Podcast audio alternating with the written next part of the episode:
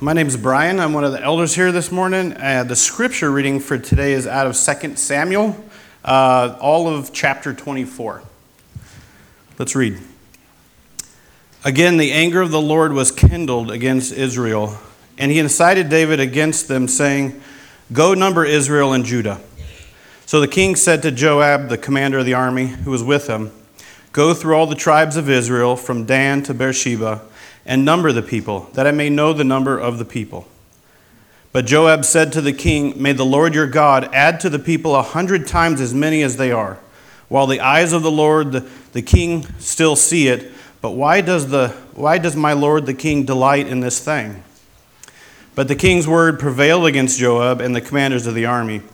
So Joab and the commanders of the army went out from the presence of the king to number the people of Israel they crossed the Jordan and began from Aroer, and from the city that is in the middle of the valley toward Gad and on to Jazer. Then they came to Gilead and to Kadesh in the land of the Hittites, and they came to Dan. And from Dan they went around to Sidon and came to the fortress of Tyre and all the cities of the Hivites and the Canaanites. And they went out to the Negeb of Judah at Beersheba. So when they had gone through all the land, they came to Jerusalem at the end of the nine months and twenty days. And Joab gave the sum of the numbering of the people to the king. In Israel there were 800,000 valiant men who drew the sword, and the men of Judah were 500,000. But David's heart struck him after he had numbered the people. And David said to the Lord, I have sinned greatly in what I have done.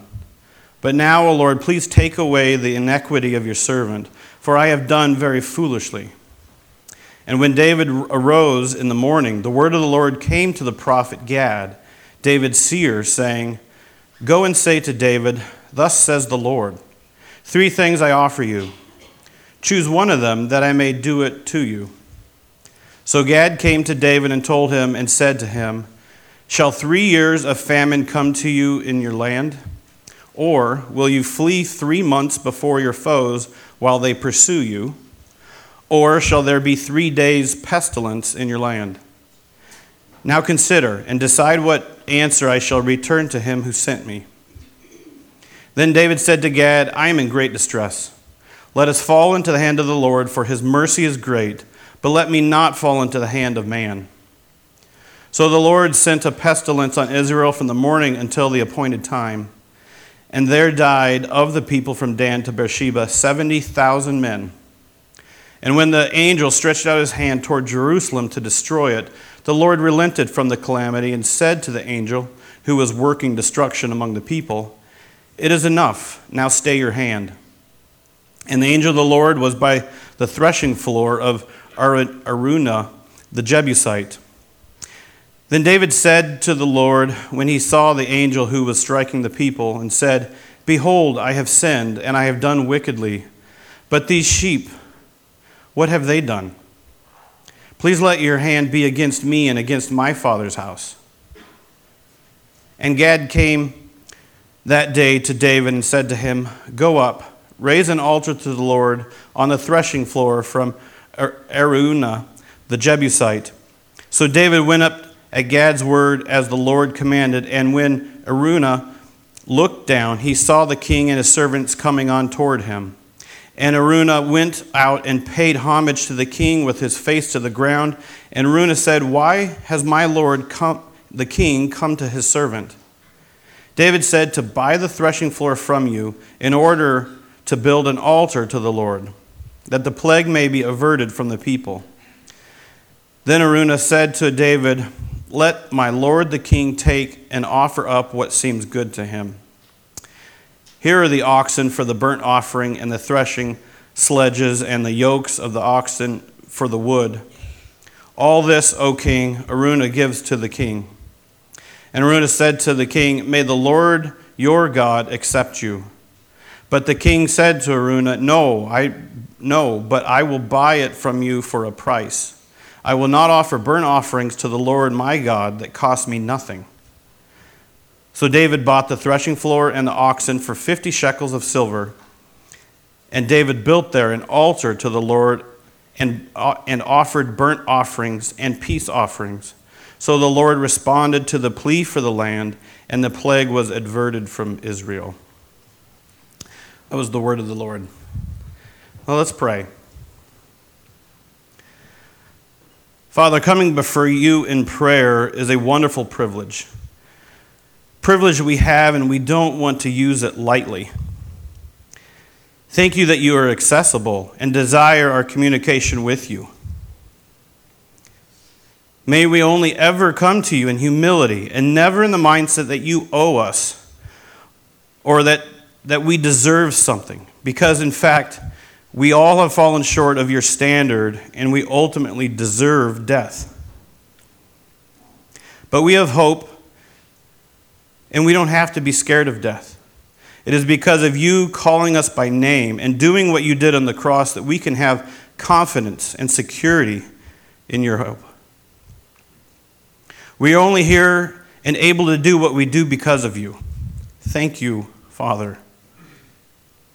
Help us to not forget that being called to you and by you, it's a holy place to be.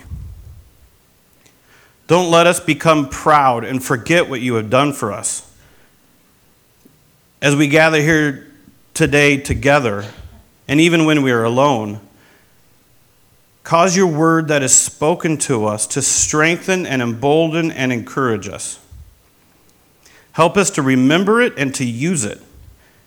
You, use it as a sword when we, when we need to stand up for what is right, and help us to use it as armor when we need to guard against temptations that come our way.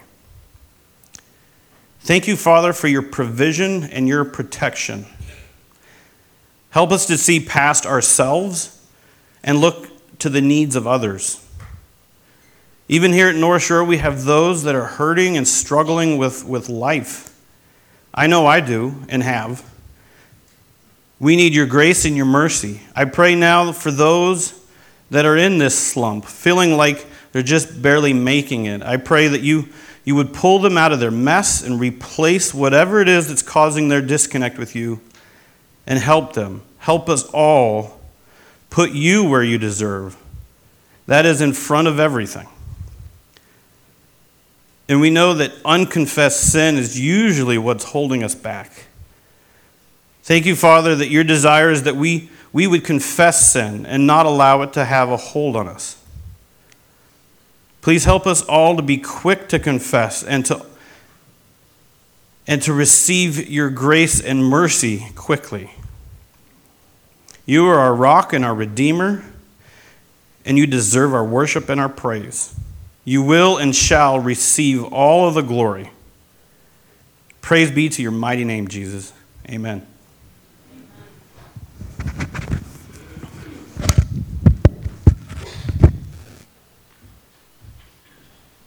Morning, as you might have guessed, we conclude our series of messages from 1st and 2nd Samuel as we've been looking all of this time, I think 40 weeks or something like that, at the life and reign of King David. This particular chapter, chapter 24, is kind of a bookend to 21. You remember we said that chapters 21 to 24, these five chapters, are a unit. Each particular story is not necessarily connected to what we saw before. They're, they're written as an epilogue to give a conclusion. This is what David is like. This is what the kingdom of God was like under David. And so each one of those stories describes another piece of who David was and what the kingdom was like under his rule. But t- chapter 21 and chapter 24 are bookends in some ways because they're very similar in their themes. In this particular chapter, we see David at some of his best and some of his not so best. This chapter, like 21, deals with God judging Israel. In chapter 21, we see David rescue Israel from God's judgment in the form of a famine that he had placed on Israel. That famine, you may recall, was placed there because of Saul's sin against the Gibeonites, and David was called to resolve that injustice and therefore spared many of the Israelites some of God's judgment. In this final chapter, we come to yet another story where Israel is under the judgment of God. This time there's this pestilence, which is like a plague, sickness, and death on his people. The main difference between chapter 21 and chapter 24 is in this chapter, David is cleaning up and repenting of his own sin, not the sins of the previous king. The story divides into three sections. Verses 1 to 9, David's sin.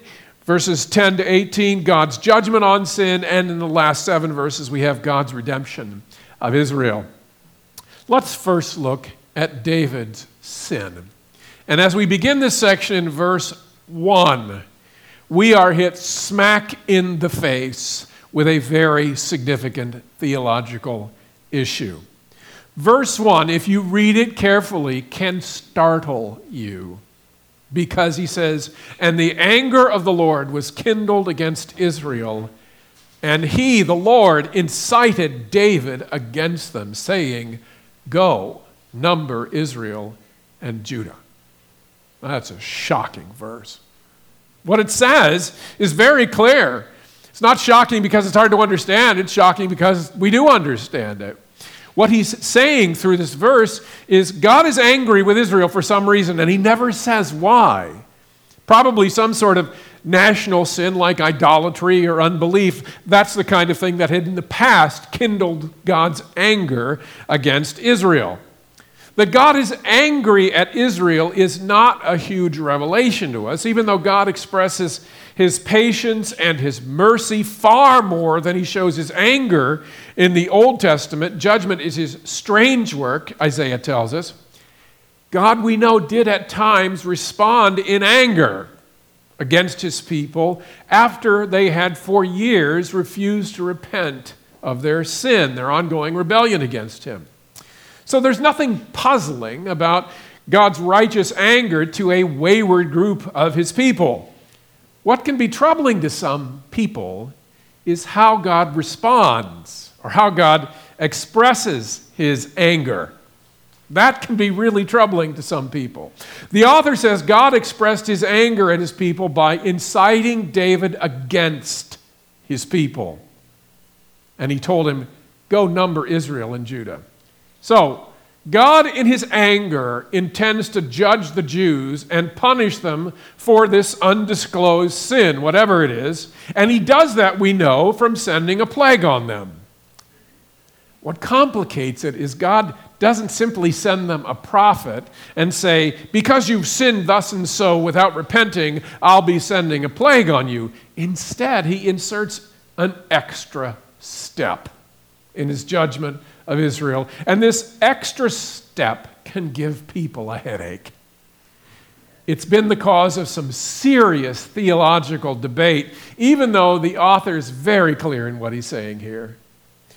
This extra step that God inserts in his judgment of Israel is this He incites David to do something that God hates. And in response to David's sin, he will bring down his judgment on Israel. That's what it says. There really isn't any question about what it says. But it obviously raises some hard questions.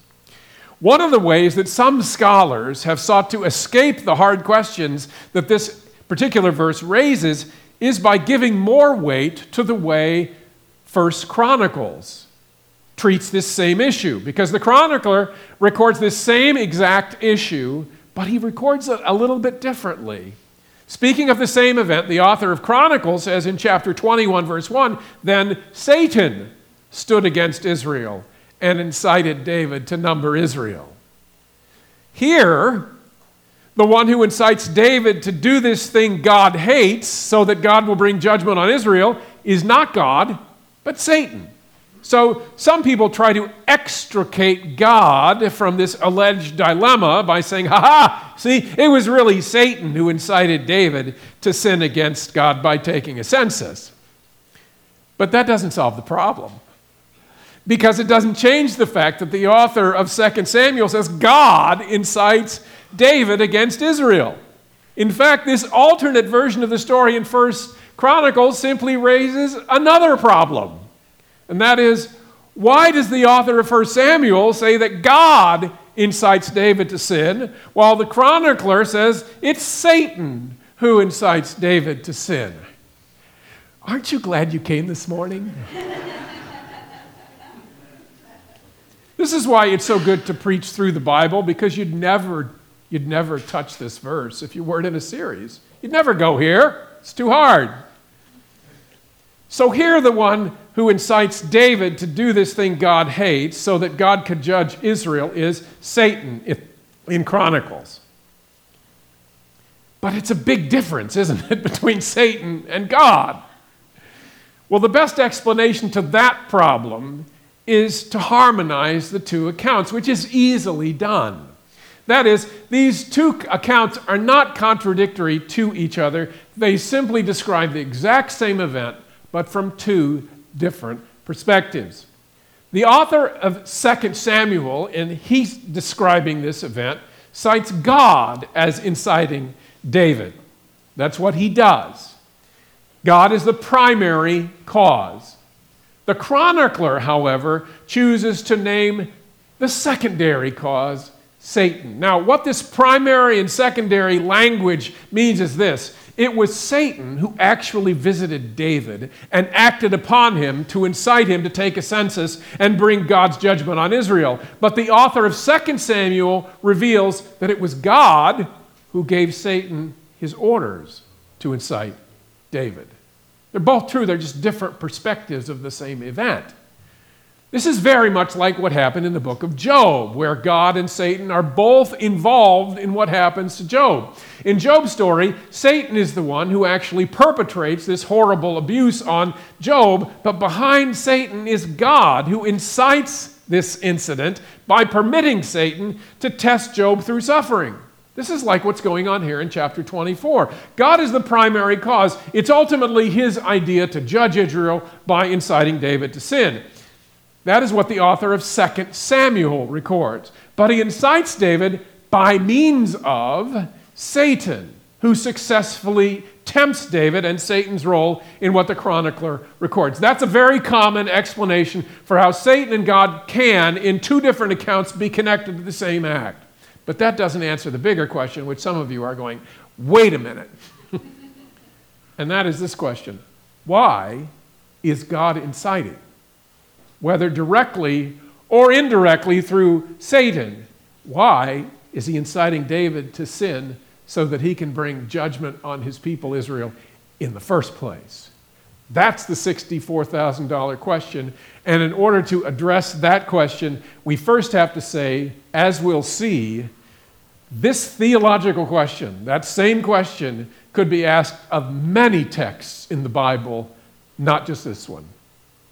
In fact, the question in some way surfaces every time the Bible makes a point of emphasizing two specific truths in the same story. It's in all of those stories where both of those truths are emphasized in the same story. The first truth is this world is riddled, chocked full of sin.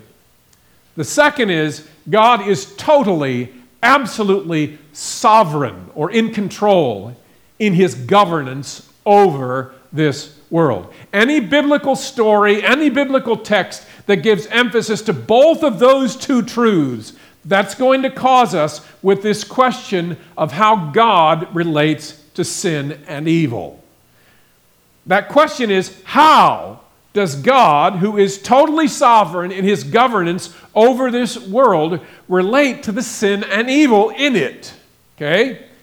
And the answer the Bible gives is consistent on this point. But for many believers, this is troubling because the truth is, and we're going to break this down and help us see why the scripture teaches this in a moment. The truth is, although God does not sin himself and doesn't know how to sin, in his sovereign governance over the world filled with sin, he relates far more closely to sin and evil than many find comfortable. John Piper puts it this way in his new book on providence God can see to it that sin happens without himself sinning. God can see to it that sin happens without himself sinning. Now, let's spend a few minutes demonstrating that from the scriptures, because I don't expect you to believe me unless I tell you from the scriptures. First, let's establish the truth that all of us believe, and that is God cannot and does not ever sin. Because nobody seriously questions this, we're just going to cite one verse to prove this. Speaking about God, we read in Deuteronomy 32 4, the rock, his word is perfect, for all his ways are justice, a God of faithfulness and without iniquity. Just and upright is he. God does not sin, he cannot sin ever. Second, let's establish that the Bible teaches that in his governance over this world, God is completely in control or completely sovereign over all things, including evil. So let's take a look at some verses that teach that. Proverbs 16:4 says, "The Lord has made everything for its purpose, even the wicked, for the day of trouble."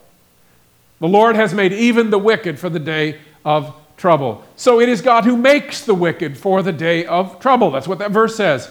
It doesn't say that He permits wickedness and wicked people, though He obviously does do that sometimes. It says He made everything, including the wicked. In Isaiah 45 7, God says, I form the light and create darkness. I make well being and I create calamity. I, the Lord, I am the Lord who does these things. God creates calamity. And that word create is the same word used in Genesis 1 for God creating the heavens and the earth. That's his creative activity, and he creates calamity. So he's the creator of calamity. He doesn't just permit it to happen. The word translated calamity is a Hebrew word that is almost always translated evil in the Old Testament. God himself does not do evil, but in his governance over this world, he sees that it happens. Amos chapter 3, verse 6. I could give you a lot of these. Is a trumpet blown in a city and the people are not afraid? Does disaster come to a city unless the Lord has done it? People in the ancient Near East had a primitive early warning system for imminent danger, like maybe an attack from the enemy village next to you. When the attack was imminent, somebody who had been appointed to keep watch blows a trumpet to signal to those in the city to take up arms or to in some way prepare for some serious trouble. The author is saying this just as assuredly as the sound of this warning trumpet makes people afraid, it is equally certain that whenever disaster comes to a city, God, in his governance over that city, he's the one who does it. Again, the word translated disaster is most often translated in the Old Testament as evil.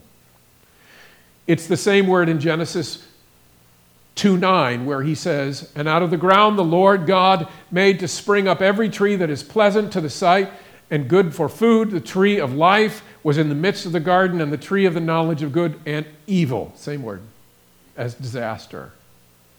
So we've seen that God's close relationship with evil, we've seen that earlier in 1 Samuel in the life of King Saul. You may remember 16 Verse 14 Now the Spirit of the Lord departed from Saul, and a harmful spirit from the Lord tormented him. A harmful spirit from the Lord tormented him. And Saul's servant said to him, Behold, now a harmful spirit from God is tormenting you. The word harmful, again, is the same word for evil in Genesis 2 9 in the Hebrew. God actively sends on Saul what most translation call an evil spirit to torment Saul because that's what that word means. It means evil. Let me give you one final and dramatic example of God's relationship to evil in his governance over the world, and it comes from 1 Kings chapter 22. In the setting, God wants evil King Ahab. You remember, Ahab was a terrible king, he was married to Jezebel. And God is done with Ahab. He's going to judge him. And so he wants the evil king Ahab to go up to battle against Syria at a place called Ramoth Gilead so he could judge Ahab by using the Syrian army to kill him. That's God's plan, that's his desire. Then the inspired author in 1 Kings 22 reveals a prophecy from the prophet Micaiah. And that prophecy is wonderful because it takes us into the very divine counsel of God in the heavenlies and his angelic host. Listen. And Micaiah said, Therefore, hear the word of the Lord. I saw the Lord sitting on his throne, and all the hosts of heaven standing beside him on his right hand and on his left. And the Lord said, Who will entice Ahab that he may go up and fall at Ramoth Gilead? And one said one thing, and another said another. Then a spirit came forward and stood before the Lord, saying, I will entice him. And the Lord said to him, By what means? And he said, I will go out and be a lying spirit in the mouth of all his prophets. And God, he said him, he said, You are to entice him, and you shall succeed. Go out and do so. And Micaiah concludes this telling by telling Ahab, Now therefore, behold, the Lord has put a lying spirit in the mouth of all these prophets. The Lord has declared disaster for you. So when Micaiah goes out and said, Should I go to battle against Ahab? The prophets all said, Yeah, that's a great idea. And you're going to be victorious. Because they lied. And Ahab, if you know the story, was killed in battle against Syria. This is a very difficult story, but it is a great illustration of the point we're trying to make. There's nothing hard to interpret in this text, it's very straightforward. The Lord, in his sovereign governance of this world, determines to judge evil King Ahab. He does that by sending a lying spirit to entice Ahab to go to battle and be killed there. God's judgment on Ahab will be accomplished through that. Again, God can see to it that sin happens without himself sinning. That's a crucial distinction. The purpose of these examples is not to shock or bring anybody into doubt about God's holiness or his holy character. It's simply to demonstrate how God, in his sovereign governance over this world, relates to evil. Because if God stood back from evil and said, Oh, I can't touch that, I can't have anything to do with that, he would not be sovereign in a world filled with evil. He would not be in control. When we see several scriptures revealing the same truth about God, which we've just seen, but that truth doesn't fit our conception of God, we mustn't try to twist the truth in order to conform it to our conception of God. No, we have to, by faith, conform our conception of God to what the Bible reveals about Him. We must never try to protect God from anything the Bible clearly says about Him. That dishonors him because the Bible is God's revelation of himself, and he's never ashamed of anything about himself or anything that he reveals about himself. But another question that we have to address is what was so wrong with David asking Joab to take a census in the first place? It's an appropriate question because in other places in the Bible, like Numbers chapter 1, God actually commands that a census be taken. So it's not the census itself that is sinful, but something about either how the census was taken or David's motivation for taking it. Well, it's hard to imagine that there could be something so wrong about how the census was taken that it brought the death of 70,000 soldiers in a plague.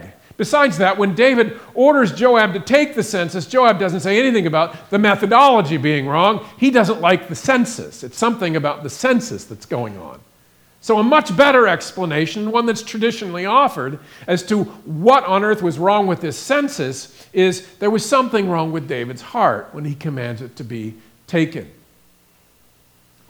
Whatever was wrong, it's clear that David wants this census taken badly because he overrides Joab's objection, and it says the commanders of the army. And he had nine months and 20 days to change his mind, because that's how long it took to cover all this land that David had conquered.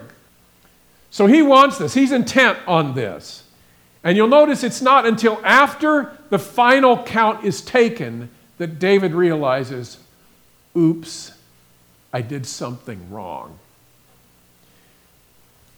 We know what he did wrong. We think from chapter 9. Namely, what David wanted because it says there were X number of valiant men, fighting men. He wanted to know how many mu- how men he could muster in his army. And we know that that's sinful from what we saw last week about how God fights his wars. Last week we saw that the Bible teaches that when his people engage in a battle and they emerge victorious, it's because it was the Lord's battle, right? And he was fighting it through them. Think about it. If God is the one fighting through you, of what relevance is the number of fighting men you have? Right? In the story of Gideon, which David doubtless knew, it only happened 150 years before this, God reduces his army from 32,000 men down to 300 men to fight against a force of 135,000 Midianites. And you know how the story ended. Gideon slaughters them with 300 men. Clearly, David knew God plus one is a majority, as Luther said.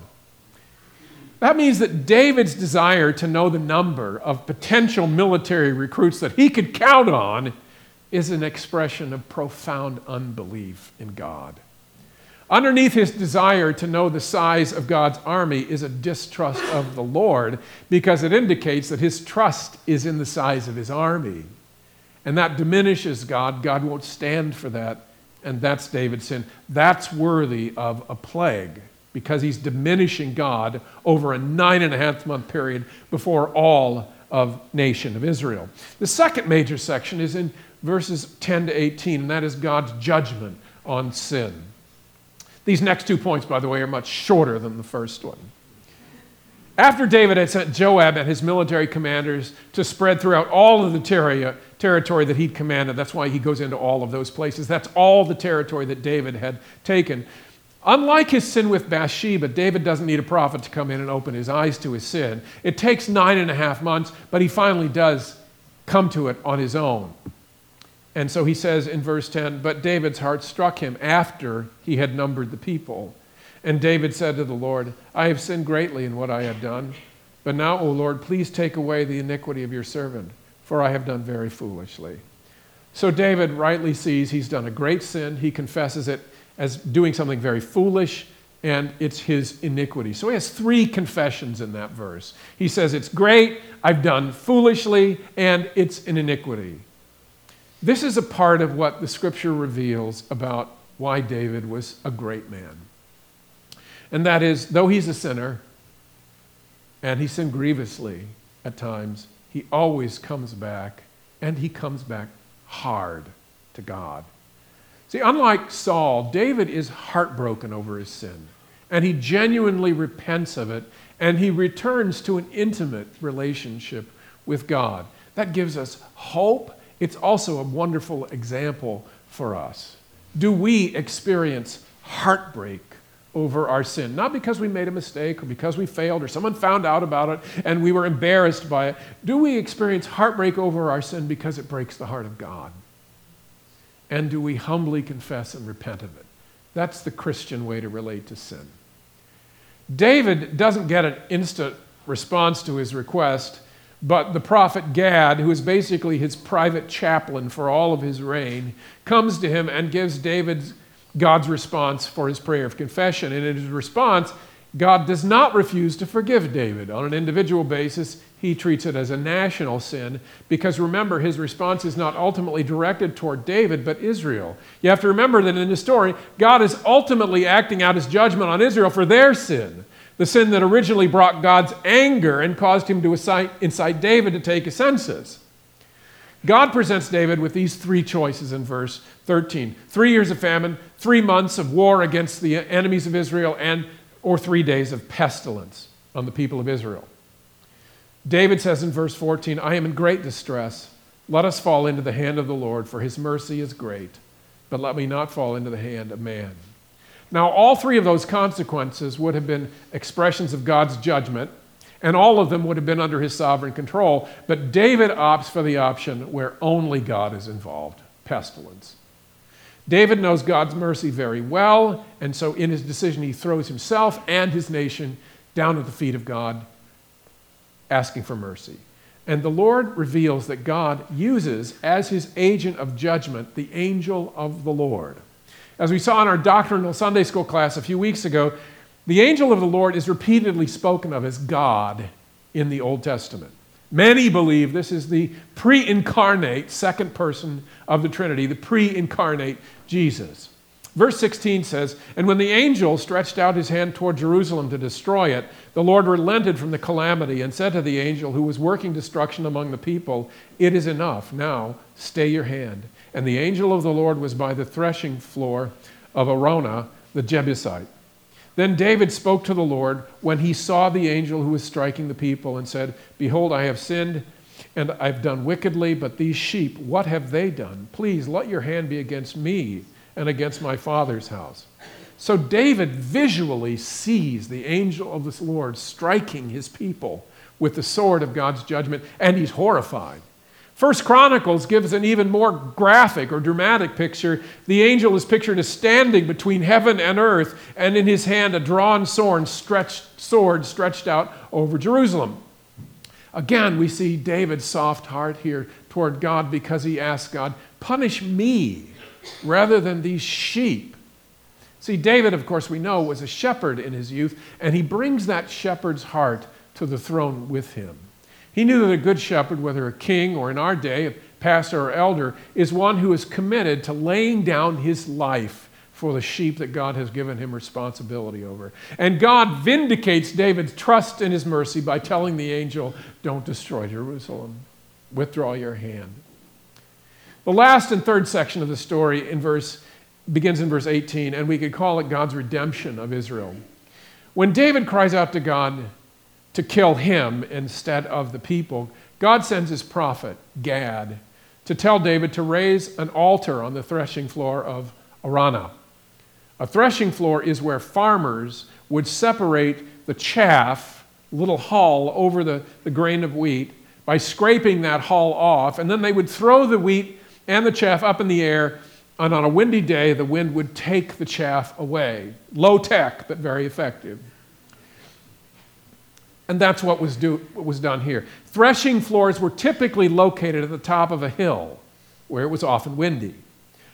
Araunah offers to pay for the animal sacrificed himself, as well as the wood required to make the sacrifice, to burn it up. And David refuses in verse 24 No, but I will buy it from you for a price. I will not offer burnt offerings to the Lord my God that cost me nothing. David knew that unless a sacrifice to the Lord involved some personal commitment by the worshiper, there was no heart involvement. It was just an empty ritual, it was just a box to check off.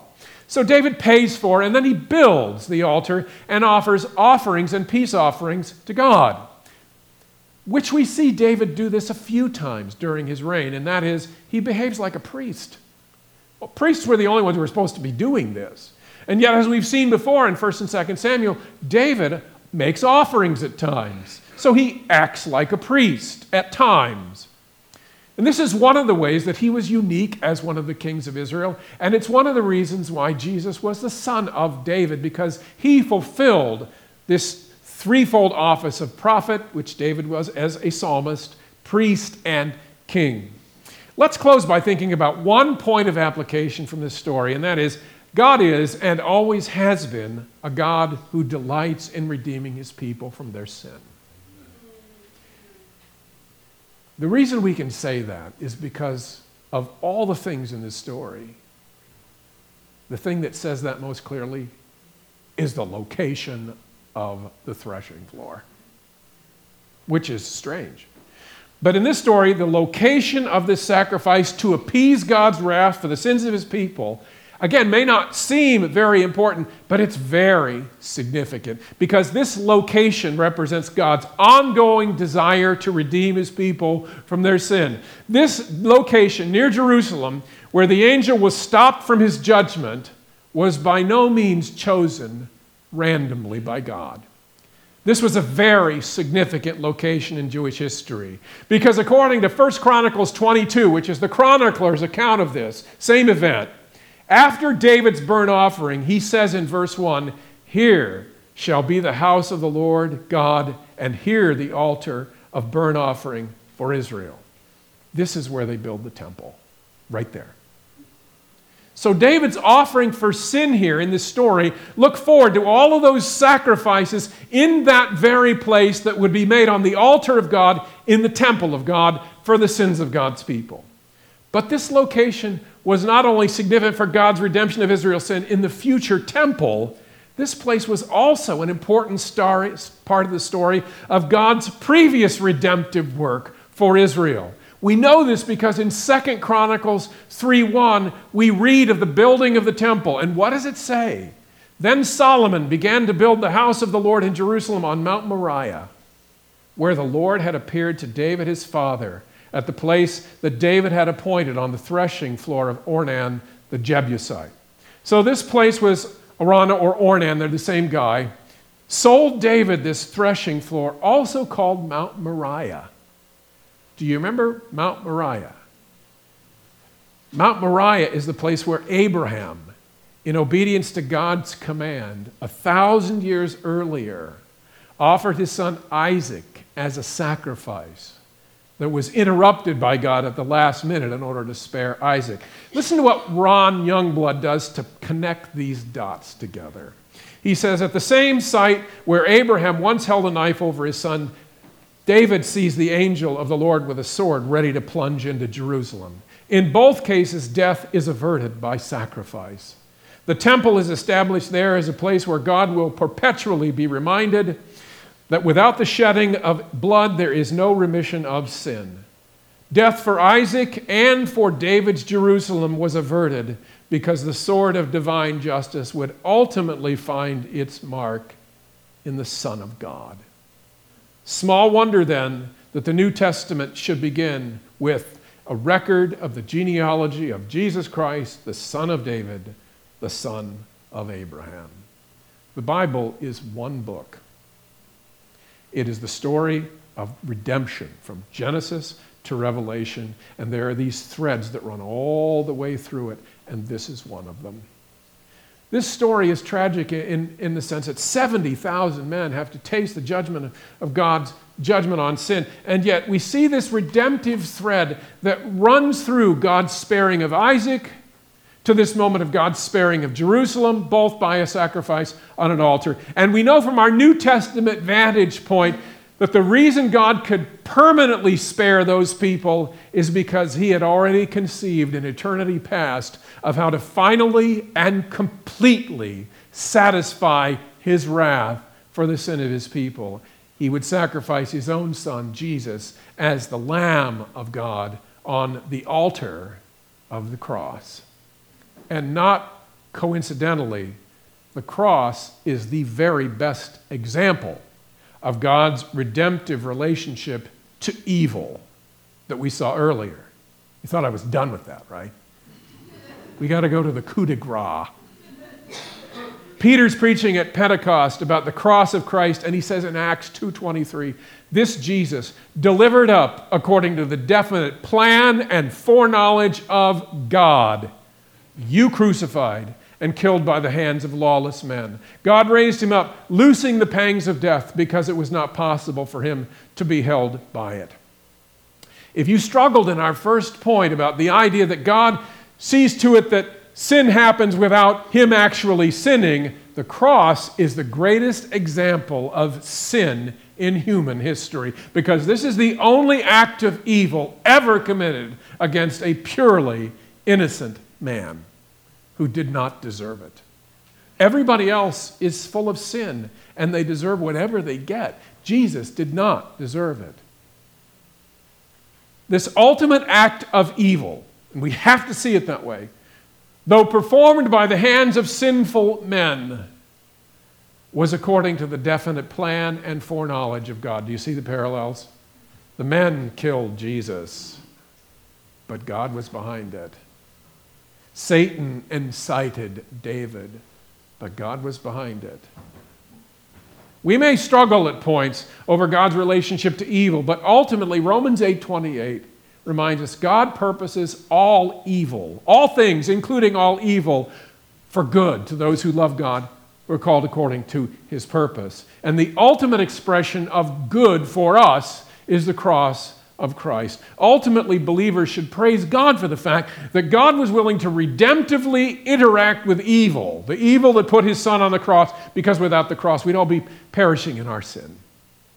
If you're here today and you've not received Christ by faith to receive the punishment that your sins deserve, receive Christ today so that you won't have to suffer God's eternal anger and punishment for your sin as you pay for your evil. May God give us the grace to trust God and to live in praise and worship to our holy and merciful God for his glory and for our joy. Let's pray.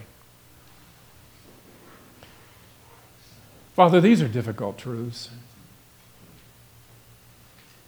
But we're so grateful that you reveal these things about yourself, that we don't have to guess. God, we're grateful that you are totally sovereign, which means you have to have a relationship with evil because this planet is chock full of it. And we're grateful that you can do that without sinning. God, help us to receive that. Help us to believe that. And God, help us to give thanks for the cross. Help us to give thanks for this plan of redemption that you've had before the creation of the world that started in Genesis 3, where you predicted that the serpent's head would be crushed by a wounded heel. And then moving on throughout the Old Testament, through the temple, through the prophets, through the priests, through the kings, we see this thread continuing on, this redemptive thread, until finally we see it in Jesus Christ as the Lamb of God who taketh away the sins of the world. Father, we thank you for the, the glorious truths of Scripture. God, we pray that you would use them not just to fill our head with facts, but that we might be conformed to the image of Christ as we think, as we praise you, as we reflect, as we chew up your word. God, we pray that you do that today for us, for we ask it in Jesus' name. Amen. Amen.